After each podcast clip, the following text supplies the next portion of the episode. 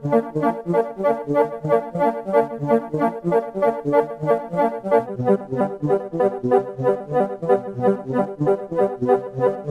is a Socialist News and Views special interview.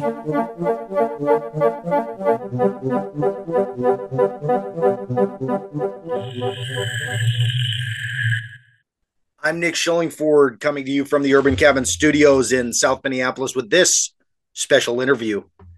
Hey, how's it going? There. How's it going, Nick? Long time. I know, right? It's been a while. Yeah. Um, so yeah, so on Socialist News and Views, we let folks introduce themselves. Do you want to just tell listeners about yourself?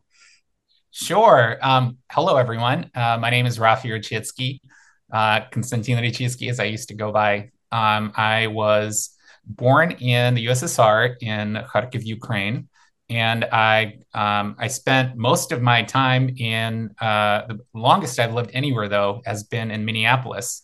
Um, I lived in Minneapolis where I went to school uh, for over a decade, um, and so I'm, I'm familiar with uh, with kind of uh, the various kind of socialist politics around the city, um, and uh, and also um, and I study.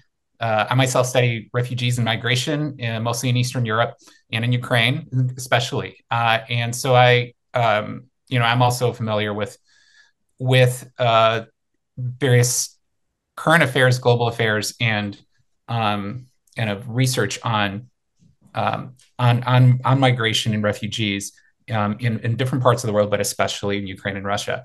Uh, so so I'm I'm here to you know I was invited here to kind of talk to you about Russia and Ukraine more generally. So I'm just going to turn it over to Nick and ask you, what do you want to um, what do you want us to focus on? There's just there's so much to talk about. Well, I think you know. I mean, to start, I I just wanted to at least briefly start where our conversation most recently started in November of 2023. Um, and I was actually just watching another little video on this this morning. Uh, Sasha uh, Skochilenko was sentenced to seven years in prison in Russia for posting stickers critical of uh, Putin's war uh, in Ukraine in a grocery store, little uh, you know grocery price stickers.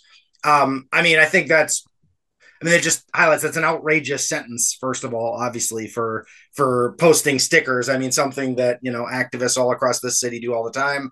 Uh, seven years in prison. And when I posted that, you said uh, on the post quote, "She's an awesomely positive and courageous person. Honored to run into her in Petersburg at an art event once. I hear she has a serious medical medical condition and may not survive Russian prison. But having met her just once, I know she has the spirit to survive it. That's why they may be targeting her to try to break her, end quote. And I saw, you know, I just saw in this video for today, you know, she's in the prison cell, she's smiling and waving. And I think, you know, I think you're right in that.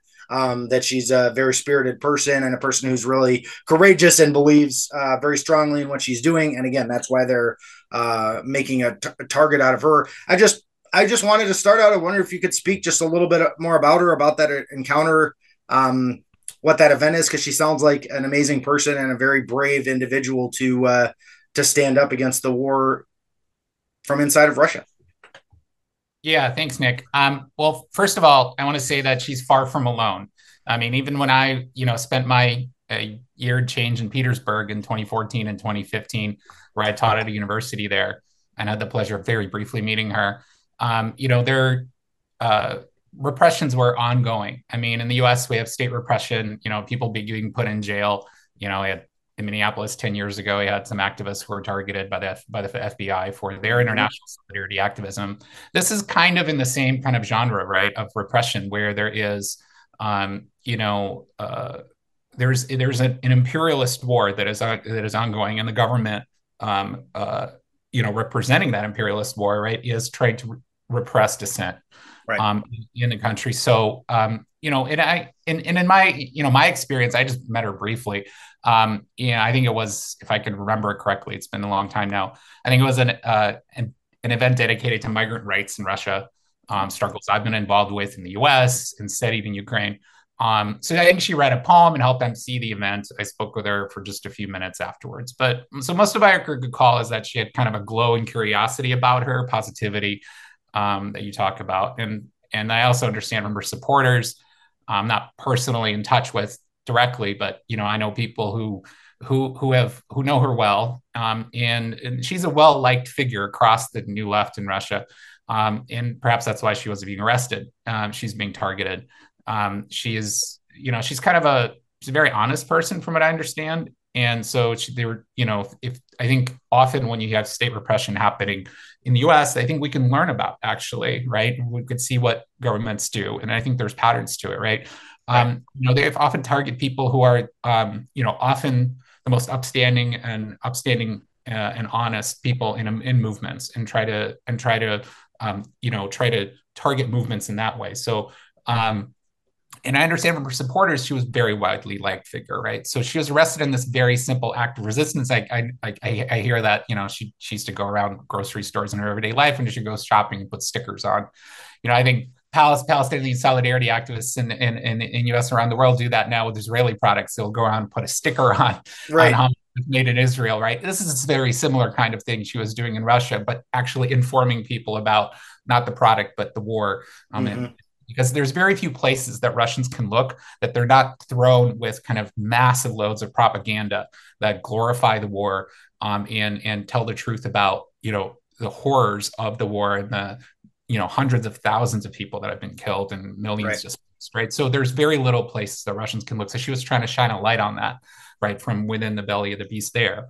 Um, Yep. So, you know, she's also an out lesbian. She's a health issue. She's a pub, you know, she's a public figure. So she, there's reason there. It, it, makes sense why they would target her in terms of a campaign in Russia um, against kind of uh, it, that would be benefit to the state, beneficial to the state. But she's surviving in prison, you know, and you probably looked on her Facebook pages where a lot of her supporters gather from around the world that are outside of that support committee. Um, and she seems, you know, she seems to be just fine, fortunately. That's good. Um, so, but again, I want to stress that she's far from alone in the massive right. state repression that has uh, been widely uh, exacerbated since um, uh, since since the war began. And uh, um, so, for, uh, for example, um, renowned Russian socialist uh, and politician, new left a new left politician, Boris Kagarlitsky, who was also an academic for a long time in the School of uh, uh, in the higher school of economics, the university that's now kind of been taken by the Russian state, and a lot of the dissidents ex- kind of expelled from there. He has been after we, you know, he has been sentenced to um, I don't remember, I think it's up to seven years in prison by a Russian military court. He was first acquitted, um, and he simply again posted some remark online, right? I was against the war. So he in the 90s he was kind of a, a politi- more of a political figure. He's a, an intellectual. He's in the school of um, uh, globalization. He's uh, globalization, social movements, and in higher school of economics in Moscow. Um, so he was recently charged, um, and he's he's going to be going away to prison. And it's uh, so in in, sure. and then in Russia this happens all this this this has been happening for a long time, but it's been widely exacerbated since the war. Um, so even more recently, there's this guy, uh, Sergei Kravlov, uh, Krylov, who was who's being accused of it, um, if I can represent this, uh, uh, in, in, basically what's in Russia called the distribution of um, of of uh, falsified information about uh, the, the, the the Russian armed forces, right? Mm-hmm. Uh, so and so there's, there's these various new laws that have been passed in Russia that have been kind of pre- used as pretext to um, detain and charge and put away for many years a lot of um, people who you know shine a light in dark places um, right. in Russia. And um, so I encourage you guys to uh, to, but I encourage you guys to also consider to also not just follow you know repressions in Russia, um, but also um, but also remember that in Ukraine, you know, most people who are at the brunt of this war, right? Those are the voices we should be really listening to, right? There's a lot of um, uh, there's a lot of uh, people who have who have perished, who uh, have taken arms to defend um, to defend to defend Ukraine to defend Ukraine. Mostly a lot of them on the Ukrainian left that have perished mm. in the war. Right. Um, uh, you know, I can I can talk a lot about those folks as well, um, including yeah. one of the website that I, we mentioned before we started the recording that I want to recommend to many of your readers later. The Commons. Um, there was an edit. One of the main editors of that website um, was uh, was killed and was uh, has has recently died, and and a few people who have been um, uh, international solidarity activists who have you know fought in Rojava um, and and and have also have been have also have fought in um, with with with leftist in Ukraine for Ukraine um, against Russian occupation imperialism. So um, I want to make sure that shedding light on those voices first and mm. foremost. You know, there's a lot of there's a lot of repression in Russia, and actually, most of the most of those folks have left. A lot of those folks have left. Mm-hmm. A lot of mm-hmm. people I knew in Russia have left, um, and uh, and so you know whether they go to uh, whether they've left to former Soviet republics or went to Europe or the U.S. A lot of those folks have left, um, and you know it's you know, I myself left as a kid. I had no volition, right? But it's also showing, right, that a lot of the, unlike Kagarlitsky and, you know, and uh, Skochilenko, you know, a lot of most of the kind of Russian uh, left and intelligentsia and professional class um, in general, right, are leaving Russia, mm. right? So that will that will often dampen the possibilities for um, for resistance from within Russia. So I don't want to. While we, what we, t- I sort of caution in kind of glorifying some of these individuals that are are courageous, right? That we also consider that there is a lot of people that have left. The scope right. of oppression is so wide and so broad that a lot of people have left Russia. Um, I don't know when, if they, they will be coming back. Yeah, and you, I mean, yeah, they kind of were getting into this. I was gonna, you know, say you said it's the the beginning of the war that uh the beginning of the Russian invasion that you still had friends and family in Ukraine. Obviously, a lot of people have left Ukraine as well uh, at different times. Some of them come back, some haven't. Right. Um, and so, do you still have friend uh, number of friends and family in Ukraine currently? Um, and you know, what are they telling you about the situation there? What are they telling you about the ongoing uh, fighting happening in Ukraine? Um, I'm a little bit curious too. I don't know if you've heard anything if any of these people that have left Russia this is just kind of coming to me now, but any of these people that have left Russia and maybe are in Europe or I don't know where they are, is there any, you know, discussion going on between people that have left Ukraine and people that have left Russia about what do we do? Especially people on the on the left, are they, you know, are they meeting up like physically at all anywhere in Europe and and talking about uh, these issues? I wonder if you've heard anything on that. But first, what are you hearing from friends and family in Ukraine? Yeah, those are different questions, but um, I to the to the first, you know, I've I've not, first of all, I have not been back since the start of the war. Um, but I, you know, in the years preceding the war, um, in decade, I would say preceding the war, I, i had been back often. Um, I started my graduate studies in, and and so I've so I've studied. Um, I often look to study people that had left Ukraine since my family had left. So Ukraine is often a transit and new immigration country for, and also a reception country for refu- for refugees from all over the world, not just former Soviet countries, unlike Russia. Okay. Um, so I, I, kind of looked about looked at the various politics that uh, result from um, EU and Russian foreign policy towards Ukraine and how that impacts refugees. So that's kind of like why I've been back to Ukraine. But I have most of my fam- personal family have left. So I can tell you a little bit about, you know, from like uh, a research perspective, like what I about the about what's going on in Ukraine, about who people are coming going. But personally, my personal my family had left in the 1990s, most of them. I have some extended family left in Ukraine, um, but I myself am from the frontline city of Kharkiv, mm. which is 40 miles south of the Russian border in kind of north central eastern Ukraine. And that has been you know remember it was it was nearly surrounded by russian troops in the early, early days of the war kind of kiev was. Right. And um and and but has been con- under continued and almost and da- oh, nearly daily bombardment. Um you know uh, the city stands. It's not you know marinka or it's not avdiivka now right it's not occupied but it's it's um it is a city that is courageously resisting invasion so i've most of the people I know are from, you know, are from all, you know, all over Ukraine. But I know people in in in Kiev and also in, in Kharkiv. Um, but they are. Uh, it is interesting that a lot of the people who I know personally who had left in the early days of the war have come back. Mm. Right. Whereas people I know from and this is just like a personal trivial sure. observation, not a scholarly observation. Whereas people I know from Russia that have left have, have stayed away.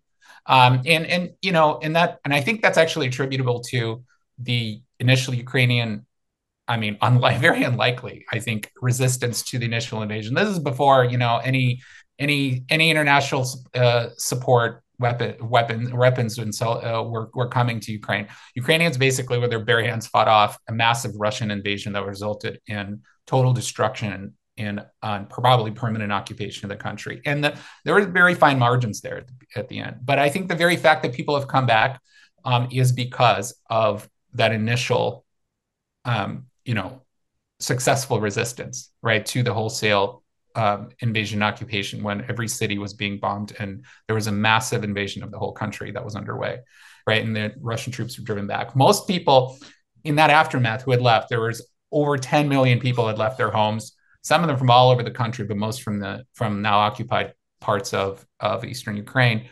um, had left. Many of them, many of them had gone to Poland, right, and other parts and their countries in Europe. Um, and almost and more than but more than half had stayed in had moved on to western ukraine kind of more remote parts. Many of them have all uh, many of those folks have returned um, of the people especially that were internally displaced who were not in under occupied territories. Those folks are still you know living elsewhere mostly mostly around cities now and major cities in ukraine like kiev but the folks who are in in in, those those some people in poland had like have, have been able to stay Many of them have been forced to return because of um, the initial kind of welcoming, rolled out the, you know, the carpet kind of policies that Poland and, and other European countries first open to Ukrainians, right? And right. some uh, some people were pointing that was, was somewhat contradictory to the ways that um, Europe has treated other migrants, right? Right. I was going to mention that. Yeah. Yeah. So, but like all of that has been undone. It's done. yeah. It was it was it was undone. It was a very temporary policy. So you Poles Poles used to get like um uh you know a, a bit of a, a, subsidy for hosting ref- Ukrainian mm. refugees, housing subsidy. That was that was removed within months. Um, you know the, the the various social supports that were available for Ukrainians were removed within months. Uh, people have stayed because it's the next country next door. I want to remind people, right? like uh, like Palestinians in Lebanon or Syria, like that's just the most proximate place you can go and culturally most proximate, right? Um, and so you know there are social supports that were organized, but the, in in in Europe, unfortunately, in Poland especially, the right wing government there, um, a lot of those support, social supports were rolled back pretty quickly. I think it's ironic that a lot of those folks were kind of calling for why are Ukrainians getting special treatment? They weren't getting special treatment. There was a right. mass displacement scenario. There was right. almost seven million people were displaced internationally at first. Um, it, eh, that were, you know, there were some initial kind of disaster level kind of initial supports that were rolled out. A lot of those were kind of rolled back, and they were rolled back um, thanks to kind of this um, unholy alliance between the left and the, uh, uh, the, the, the the tanky left and the and the right wing government of Poland, um, to to uh, to kind of roll those back. Um, fortunately, most of those people who have since returned are are not in uh, are not from the occupied territories. Those that mm. left and are tend to be from the occupied territories and have nothing nowhere to go to have gone. Some I would I think you know the vast majority have gone to your to EU countries, um, and and a few in the, the United States has allowed uh, a new there's a refuge there's a new kind of um, program for Ukrainians that was developed. U for you, you the number four U. If you guys want to okay. look at it. Um, and it was it was a temporary program, and it's it's due to run out soon. It's only it's only allowing hundred thousand people to enter. Mm. It was earmarked by Biden. They didn't cap that, but they haven't really let in many more either.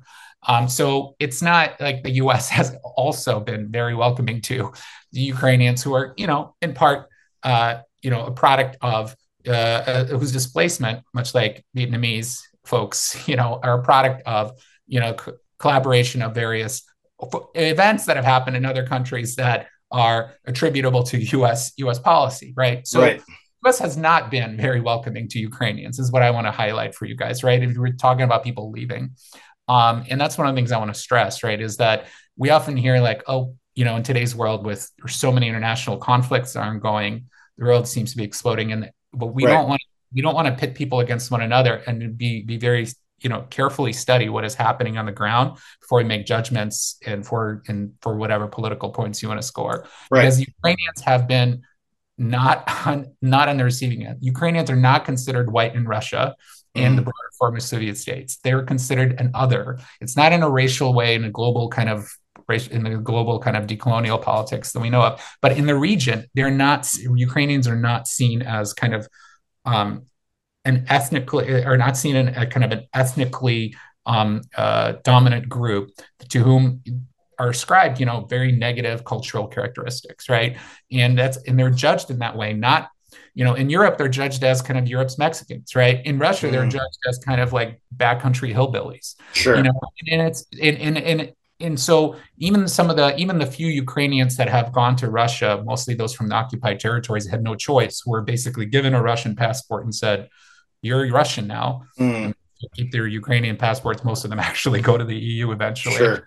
Um, uh, those that have stayed um, in Russia are are not doing very well. If you look, there's there's a little bit about this that's starting to come out now, and um, so a lot of those, even a lot of those Ukrainians who were um, who were basically from the occupied territories are now coming back to Ukraine and going to the EU um, that have for years. So a lot of those both both those those, those that minority and the vast those seven million people that went to um, uh, outside initially went outside to to uh, outside of Ukraine to Europe um, have come back. Um, many of them within six months, um, but certainly that is the case. You know, a few years down the road, the folks that have stayed have tend to have more resources and, and were able to settle in Europe. Um, people who have not been, as, as often goes for these conflict for for conflicts of and these displacements, um, people who are uh, people who are work, working class people, right? right? Who are who actually are bear the brunt of of this war, and I don't have the resource to um, to stay in light of the lack of social support. Right, are the ones who come back. Um, they are often um, there. There are there is actually some substantial support that um, in Ukraine that has been organized, self often self organized, um, uh, uh, to to help people who are returning. Um, and there's a lot of those are professional organizations and NGOs that um, have been, you know, are often have been working internationally for a long time, um, UN agencies, et cetera. But a lot of them are just kind of often self-organized, um, and, um, and a lot of them are struggling. But a lot of them also like mutual aid kind of things you're talking about. Yeah, yeah, exactly. Yeah, and I think that's one of the things that's interesting to study. So there's a couple of folks um, who are looking at how kind of mutual aid, uh, various mutual aid projects are developing, both around the war and for and around displaced people, um, who are often the ones who are most the ones who come back are also most to be most likely to be uh, patriotic, right, and are, are actually mm. back and and be involved in the war effort. You know, there's a lot of stuff in the news we hear these days. Oh, Ukrainians are demoralized. No, like a lot of people are still volunteering mm. for and even coming back to the country to to volunteer and fight against the occupier, right? So um, don't believe all you hear basically. And and the bigger story is the bigger story is here you know d- despite you know various moods and people are pretty disappointed about recent changes the you know the, the guy that basically the army the army general Zaluzhny, right? He was he was actually uh, he, w- he was taken off the as the as the head of the armed forces a couple of months ago right? Right. Most people are pretty upset about that right? Mm kind of in but overall, people are steadfast in their um, in their support. They understand this is an existential crisis for Ukrainians as a war of independence, um, and and they are and, and most people, though, despite you know obvious uh, you know personal struggles, are like they're donating every penny mm. to make sure that um, and and and like you know making sure that um, their friends and families, uh, kids have coats when they're going right. to the front, right? So I encourage you guys to support various socialist internationalist projects um, of uh, you know of, I can, I'm happy to share with you, right? Sure. Well, yeah, I was gonna, I was gonna say, you know, the and from the right that are fighting for Ukraine for, for Ukrainian independence against Russian occupation, and I encourage you guys to support leftist projects that um, a lot of those on the right tend to uh, tend to have kind of fettered out. They've not been institutionalized in the state, as you often hear from mm. uh, from the states, but they do have some some organizational support uh, uh, power. Um, and, and so leftists who are fighting for Ukraine need a lot of support, and they need a lot of support from within Ukraine. So instead of often, as we hear, kind of marginalizing Ukrainians as kind of like uh, you know being the two as we often hear misunderstood right as puppets of the US let's actually mm. look at their struggle of what it is on their right. on its own terms and look at the leftist groups actually fighting on the ground and support them right um, encourage your readers to consider um, not just what people are you know people who have fled are doing but also um, people have come back all right and people have stayed and what they're doing to and what we can in international solidarity support Ukrainians that are out against occupation. Because if we support, if we can get folks, I think strategically as socialists, right? If we can, if we show the world, right, that we are morally consistent, right, in mm. supporting Palestine, supporting Ukraine, right, against very different forms of very different forms of occupation, right. extremely different, right? Um, but they're still different forms of occupation. We can actually achieve international solidarity across those groups, um, and and across different oppressed groups in emerging conflicts around the world as well. So again, people have left. It's important. It's kind of what I study, but people have come back um, is an emerging field of interest for me. Um, and um, and and and so you know, just as Palestinians, you know, have for generations sought to return, right, sought return. Ukrainians also seek to return home, you know, um, to Donetsk, right, to right. Uh, to Luhansk, right, to those regions, Donbass, that have you know I've traveled to when I was a kid. I've visited a lot of them in my last 10 years before they were occupied, right? The, all those things are not going to go away just mm. because, you know, some some some some Donald Trump is going to decide he doesn't want to send weapons to Ukraine. People are going to keep fighting. They're going to keep fighting to the last. Um, they're going to be they're going to keep fighting until until until until there's until they can actually re, re, reclaim and and and and go back to their land. Um, uh, and this goes so, so i want to remind you all that um, today in that uh, you know we haven't been in a war for two years right? Uh, there's the long war is actually started about 10 years ago when russia first annexed crimea. Um, eh, and so in, in this in this time you know there's a lot of media you see out there about well the war has been going on for 10 years. Um, yes the war has gone on for 10 years. Um, and uh, but to, to to to to consider how it has gone 10 years how it has come to this right? We need to understand um, the relationship between russia and ukraine right? Not just as this kind of like you know one country in the soviet union but it has a lot of there's a lot of internal dynamics to the region that where where ukraine has been historically kind of colonized and marginalized in that uh, both both territorially by by the Russian Empire before the Soviet Union, right, and um, and during Soviet times as well. Um, as uh, so we so if we as socialists we're we're serious about understanding um, understanding as internationalists, right? We need to understand that history. Um, so I'm happy to, you know, I think the later questions maybe. Well, yeah, I mean that was what, yeah, that, yeah, that's kind of where I was going to go. Yeah, please. I was just going to say, you know, I mean the, you know, yeah, I the you know Ukrainian people don't just do whatever the U.S. says, um, right. but also, I mean, I think we know the U.S. motives are not pure by any means, right? Like the U.S. is is not a you know benevolent, you know, friendly, uh, whatever. They have their own interests uh, in Ukraine, and working people in Ukraine are going to be in the middle of right. all of that, both on the Russian side. But if there's some form of end to this, that then the U.S. is going to try to find ways to um, be in a dominant position. Ukraine and the left is going to have to organize against that as well. Um, you know, because they want to maintain control of their own uh, lives. Um, but like, you know, I just, yeah, do you, I wanted to um, find out a little bit more. Are there, you know, because we're seeing this from the US, are there things that you want people in the US to, you've talked about it a little bit, to understand about the relationship between Russia and Ukraine, both, you know, currently during, uh, uh, with this ongoing, um, uh, Russian occupation as well as you know historically uh, the situation between Russia and Ukraine? And are there any books or movies or news sources that you recommend folks um, uh, check out that you know off the top of your head uh, uh, yep. give give some good information on that uh, on that piece? Sure. Well, first of all, um, obviously the U.S. doesn't have. Uh, uh, uh, you know, its good intentions. That does not mean, however, that we should fight against international solidarity with Ukraine against Russian occupation.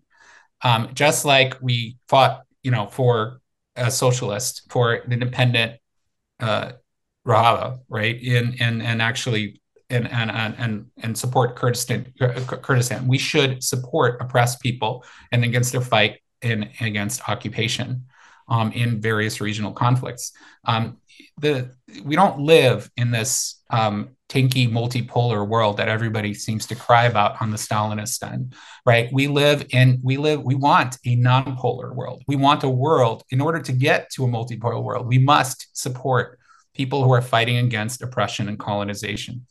But to do that, we need to take seriously the role of also of the US, United States.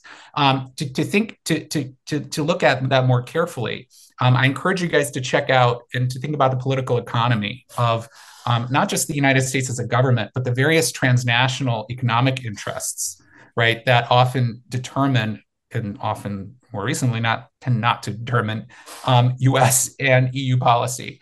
Right. Uh, uh, I would like you guys to turn your attention to the British economist Simon Pirani, um, P I R A N I. Um, he has studied Ukraine and energy politics in Russia and Ukraine for decades. Um, his most recent, uh, the Ukrainian website Spilne, the Commons, commons.com.ua, um, has a wonderful interview with him from uh, just less than a year ago. Um, and I encourage you guys to read it. So, thinking uh, in, in it, he highlights how Russian elites um, in oil and gas elites are often aligned with transnational business interests in the U.S. So it is often in the interest. So, so the reason we see so much resistance to um, Ukrainian to supporting to support. It, it, I think the reason I think we have we see so much resistance to supporting Ukraine in the last from the from the right is because of some of these business interests.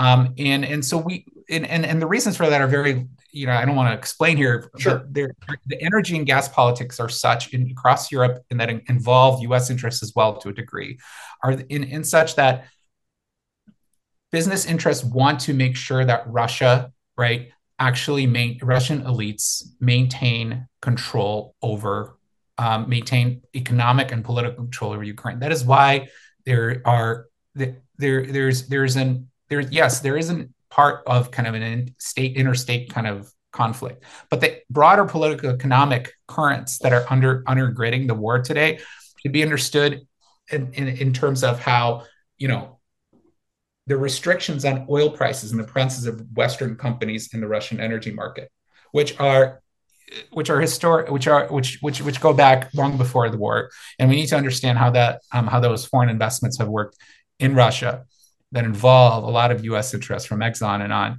um, to to to understand what is hap to understand how um, uh, how and why uh, you know U- U.S. has or maybe has not mm-hmm. supported mm-hmm. Ukraine. In fact, the lip the the extent to which uh, the extent to which and the kinds of of armed support the, U.S. has sold as has, has, has given Ukraine are actually quite minimal if you would consider the the what has been requested mm. and what has been what is actually needed to make sure to to withstand um, Russian assault. Right in, in in the early days of the war, U.S. dragged its feet for years and still does. So in the, so in, in in thinking about the political economy, but we should we should look at what's happening on the ground with uh, transnational um, transnational um, financial institutions on one hand, but also um, the Western companies in the Russian energy market and what their interests are and what their connections to interlocks are with, with, with American politicians. It's not as simple as an inter-imperialist conflict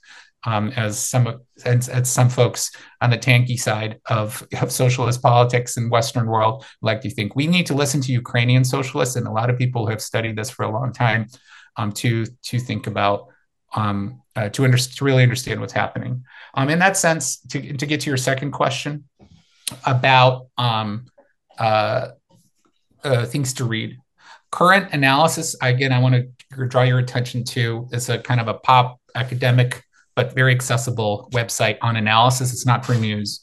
Um, uh, the Commons. A couple of books in addition to the Commons. Um, Serhiy Plokhy's uh, The Russo-Ukrainian War, The Return of History. So this is a wonderful book on the long history of Ukraine and Russia and how um, uh, from from a historian, from a top Ukrainian historian, globally renowned. Um, if you want to try to clarify what is what happened in the Ukrainian Revolu- Revolution of Dignity in 2014, there's this book called "Without the State: Self-Organization and Political Activism in Ukraine." It's been it just released over the last year by um, by Emily Channell Justice. She's a Canadian. So this book, um, and I'm just going to tell you a little bit more about it. I guess yeah. blurred screen, you can't quite tell. Uh, there was in the middle for a second. Yeah. I'm going to tell you what it is. It's got this, you know, the the the, the main square in Kiev, uh, the my uh, the Maidan that it means square, uh, literally. And so it, that uh, that was that was occupied by protesters 2014, led to the Revolution of Dignity after um, after uh, the failed EU trade agreement that was opposed by the pro-Russian president and pro-Russian president of Ukraine.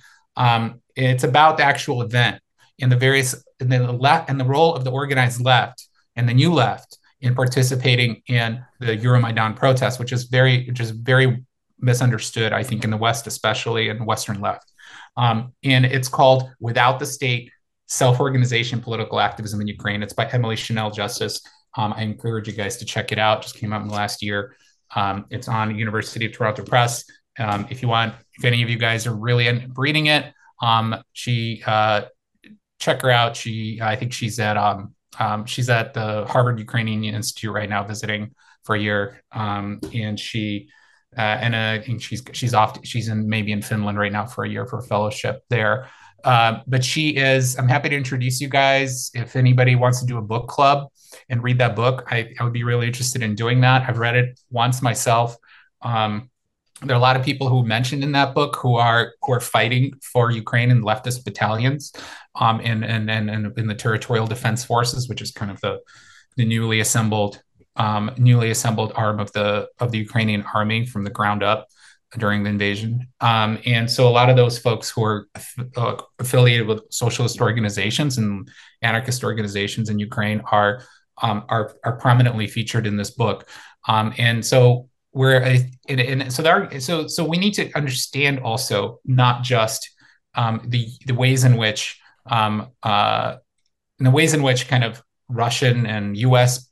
politics plays it, but how Ukrainians from the ground up what they want, right? And how and how they come and how this is just about a fight for dignity, right? The revolution of dignity was mostly about self-organization against, um, you know, a, a, a capitalist economy that was benefiting oligarchs. That's really right. all it was. People who just wanted to live a quality of life without um, w- without uh, in, and and where it, not in a system that is that is that is ruled by oligarchs, right? And uh, where where wealth is very unevenly distributed, such as in Russia, which has, if you read Simon Piketty, right? You know, right, right. Uh, you read Piketty, you can you see a lot of you see that Russia has some of the worst inequality in the world and and it continues to do so. Ukrainians did not want to live in that way um, anymore, as and and there in the ways in which Ukraine had been tied to Russia for um, for even in the decades following its independence. They wanted to cut it off. They wanted to have a trade agreement with the EU, which would not have been the best,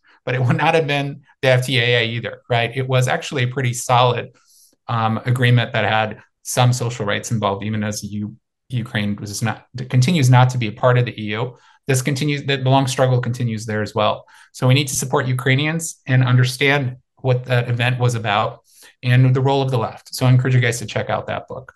Um, but the book by serhiy plokhy would be um, would be my choice for anybody who wants a broad overview of the relationship between Russia and Ukraine and how we've come to this place um, with the with with Russia's full scale invasion in 2022 um, and from a historical perspective that goes back centuries. Um, and and but mostly in the 20th century. He's a hist- he's a 20th century historian nuclear historian. Um, so he studied the, the, cuban missile crisis for example and this is his new book on the region um, in the aftermath of the war um, it's on again serhiy plokhy p-l-o-k-h-y um, and uh, I'll, I'll send that over as well it would be great. Well, I really appreciate you uh, speaking with me. Is there, you know, is there anything else that you want to say before you go, or or or, or uh, share, or recommend, or plug before you go? Yeah, I'd like to, you know, remind remind remind everybody of, you know, the the Commons website, the the that I that I'll send along as well, and to keep to keep a uh, keep an eye out for current analysis there, and to follow Ukrainian Ukrainians who are not just Russians who are imprisoned and and and facing uh, you know state repression, but to follow Ukrainians who are prisoners of war, support Ukrainian socialists who are fighting um, in for for against occupation, um, and even though even as we are uh, even even in in solidarity with right people all over the world that are finding occupation and and and uh, and and I think that the two struggles of Palestinian resistance to uh, to to to Israel's occupation on one hand and Ukrainians resistance to Russia's occupation are very different, but they have a lot of alliance. There's a lot of alliances to be built there, where um, against the geopolitics that we see uh, ruling today, um, that would I think build up um, build up a more uh, a more ethical and just and practical socialist alliance across um, that that is understanding of the international uh, international economic interests of, of of oligarchs around the world and of elites that seek to um, seek to make sure that people are divided, right? And we need to make sure that people are united um, and understand how these movements are interconnected. So I encourage you guys to re- inform yourself a little bit more. Follow, um, uh, follow, follow the Commons. Um, Commons, uh, uh, the, the, the official website there is is uh, I'll send it along. Right. Commons.com.ua. Commons.com.ua. Yeah. Slash en if you need English. Slash en for the English version. Yeah. Well, I, right. I really appreciate your time. I'm glad we were able to finally connect, and uh, you have a good rest of your day. Thanks so much, Nick. Take care. Bye. Take care. Bye. And that's our special interview. Thanks for listening. Solidarity.